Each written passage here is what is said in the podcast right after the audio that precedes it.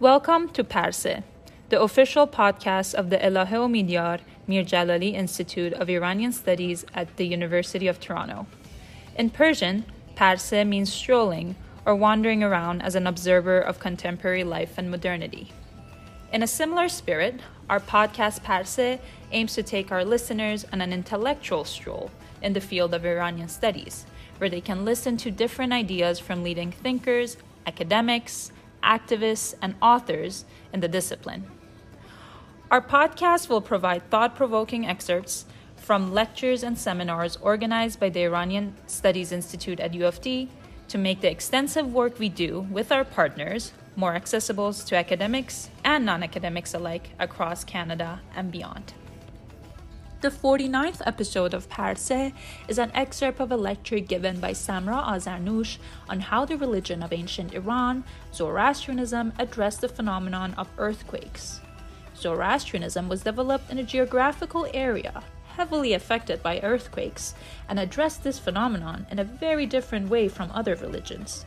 Rather than it being a manifestation of divine wrath or punishment, Earthquakes for Zoroastrians of the late antiquity were seen as a phase in the process of cosmogony or as a movement within a complex mechanism. This lecture will attempt to shed some light on the way in which earthquakes are integrated into the account of the creation of the world or attributed to beings affiliated with Ahriman. Samra Azarnouche is an associate professor in the Department of Religious Studies at the École Pratique des Hautes Études in Paris, where she teaches the history of pre Islamic religions in Iran and ancient Iranian languages. Her research focuses on several aspects of Zoroastrianism, including textual sources and the scriptural tradition, religious mythology, and the political and social history of late antiquity. I want to um, speak about earthquake today, and uh, I guess this topic may be may sound a little bit strange to some of you. Um, um, in this paper, I would like to shed light on the way the Zoroastrian beliefs address the natural phenomenon of earthquake. And well, we are living in a time of climate change and natural disaster and these environmental issues affect us profoundly, not only in our daily lives, but also in our relationship with the world and with nature. Our generation is therefore perhaps better able to understand the, the anxiety uh, felt by men in ancient times to in confrontation with destructive phenomena that deprive them of their sense of security. As you know, the modern world has never been able to offer a definitive solution to the problem of earthquakes. And seismic standards are rarely respected, even in areas most affected by earthquake. One of the peculiarities of earthquake is that their cause is invisible as it lies beneath the earth. Earthquakes have therefore been explained by the ancient people in the most var- varied and imaginative ways. Another peculiarity of earthquake is that, as you all know, they occur along fault lines and a tremor is much it's much more likely to happen where where the earth has shaken before so there's a kind of let's say the memory a memory of the earth um, and it's very likely that the in inhabitants of these earthquakes prone zones have some of the most elaborate beliefs and myth about earthquakes. So uh, now, why is it important to speak about earthquakes in ancient times? This idea uh, came to me on February uh, the 6th, 2023, when two devastating earthquakes struck Turkey and Syria. With over 50,000 victims and thousands of buildings destroyed, these were among the deadliest earthquakes of the 21st century. With a few colleagues at the École Pratique des Hautes Études, we decided to organize a charity day um, including lectures on the beliefs about earthquakes in ancient times and in different religions, in partnership with an NGO that was at that time very active in Turkey and Syria and provided aid to uh, earthquake victims.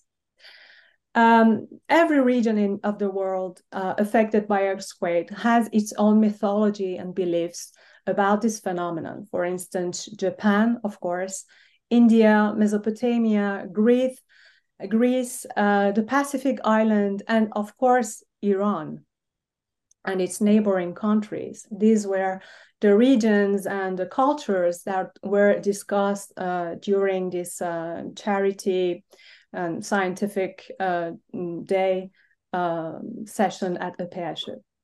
It was in this context of conflicting doctrines on earthquake that I realized that Zoroastrianism offered a highly original response.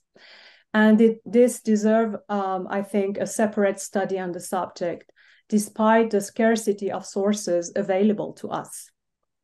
Five days ago, a powerful earthquake struck Herat province in Afghanistan near the border with Iran, and a second one killed nearly 2,000 people the day before yesterday.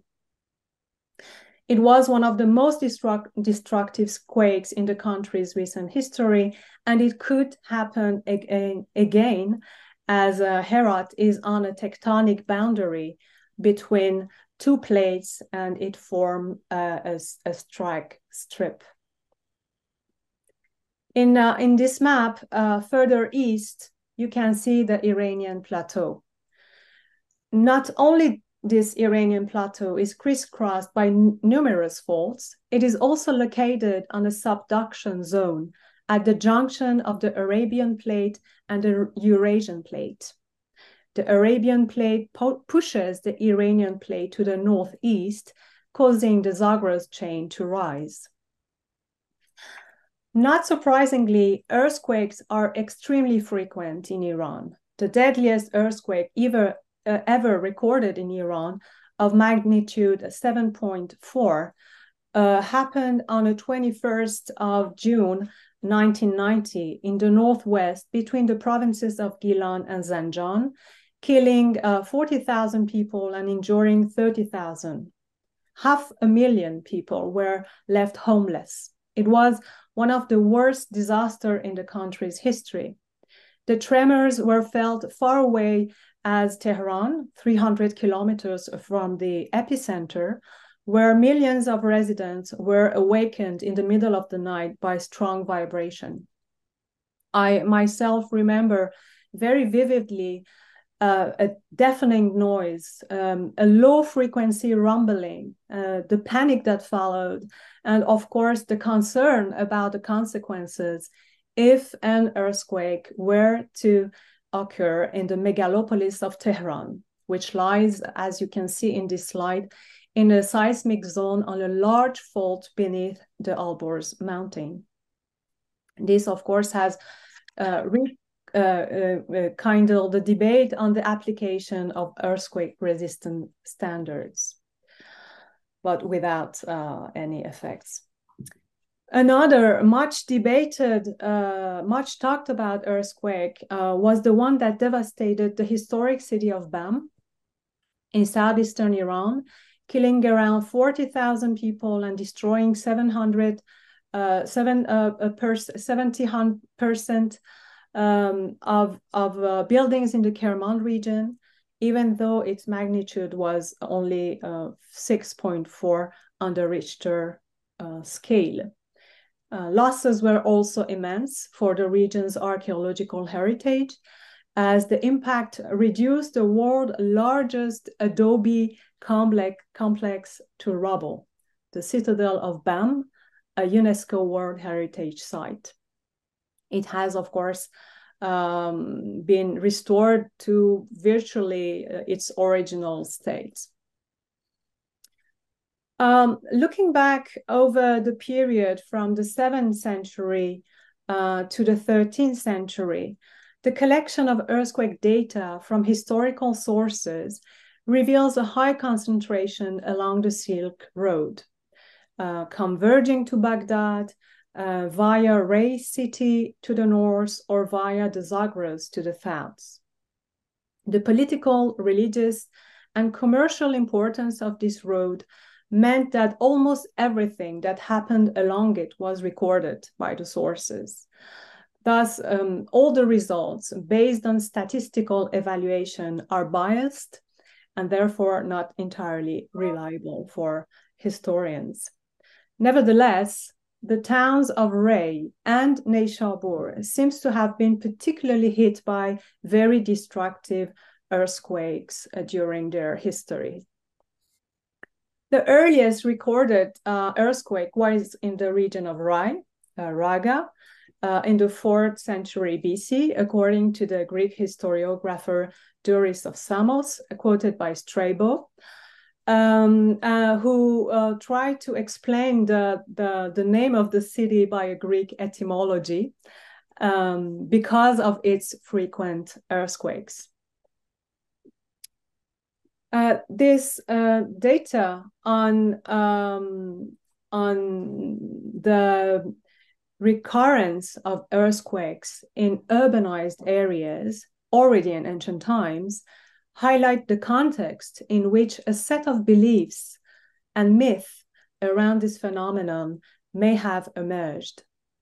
It is not hard to imagine that these beliefs may have spread through commercial routes, such as the roads that crosses the towns of Ray. Some of these beliefs, uh, beliefs stem from a system of thought of Zoroastrian religion. Zoroastrian data on earthquakes are not numerous, and the sources are mostly the Pahlavi books. Um, so there are, there are very few, but they are to me quite important for two reasons. The earthquake is considered a cosmogonic phenomenon as it is granted a special role in the story of the world beginning. And secondly, the Zoroastrian authors of the ninth century had reflected on this phenomenon attempting to give it both a mythical and a rational explanation, as we shall see in a moment. Um, there are uh, at least uh, four Middle Persian texts that uh, mention earthquake, but in this talk I will focus only on two of them, the Bundahishn and the Dadestan Denig. Uh, we know from these Middle Persian texts that Magi have given thought to the phenomenon of, of earthquakes, and like any true scholar, have tried to understand the inex- inexplicable. Um, they have tried to peer into the invisible and to find a reason for the disaster they had caused. Uh, we can divide um, our data on earthquake into two different parts. The first is the cosmogonic narrative, according to which the earthquake is a phenomenon that takes place into in the mechanism that sets the world into motion. This episode is uh, very well known to, I guess, most of you, and it has been studied a great deal because it also explains the appearance, uh, the, the, the rise of mountains. It has also been much studied by colleagues interested in apocalyptic schemes, uh, according to which the mountains that appeared at the beginning of the creation will become flat again at the end of the time, at the time of the fresh year. According to this account that I'm sure you, you know well, um, there has been an intrusion, an uh, attack of evil, of Ahriman, into the realm of the good, into the realm of Ormazd, and this intrusion has plunged the world into the state of mixture. Ahriman's rushing into the world of light shook the earth, and it began, the earth began to shake. As a response to this intrusion, each of Ormazd's six primary creatures, sky, water, and so on, fight back in their own way uh, against the attack of evil in an attempt to reduce its destructive action and to resist to resist its grasp. The Earth response to this attack is particularly interesting. The earthquake caused by Ahriman awakened the germ of the mountains in the heart of the earth. which set in motion the growth of the mythical mountain, the Haribors or Alborz, all around the earth. And from the root of Haribors or Alborz, all the other mountains of the world grew. The root of all mountains are woven together to form an immense underground network which would protect the Earth's surface from earthquake damage. Thank you for listening to this episode of Parse. Your support is invaluable to us. To like, share, or listen to our latest episodes, please head to our pages on Spotify, Apple Podcasts, or wherever else you listen to your podcasts. To watch the complete seminars, please head to the Elahe Omidyar Mir Jalali Institute for Iranian Studies website and YouTube page, which are linked in the description. See you again on our next episode.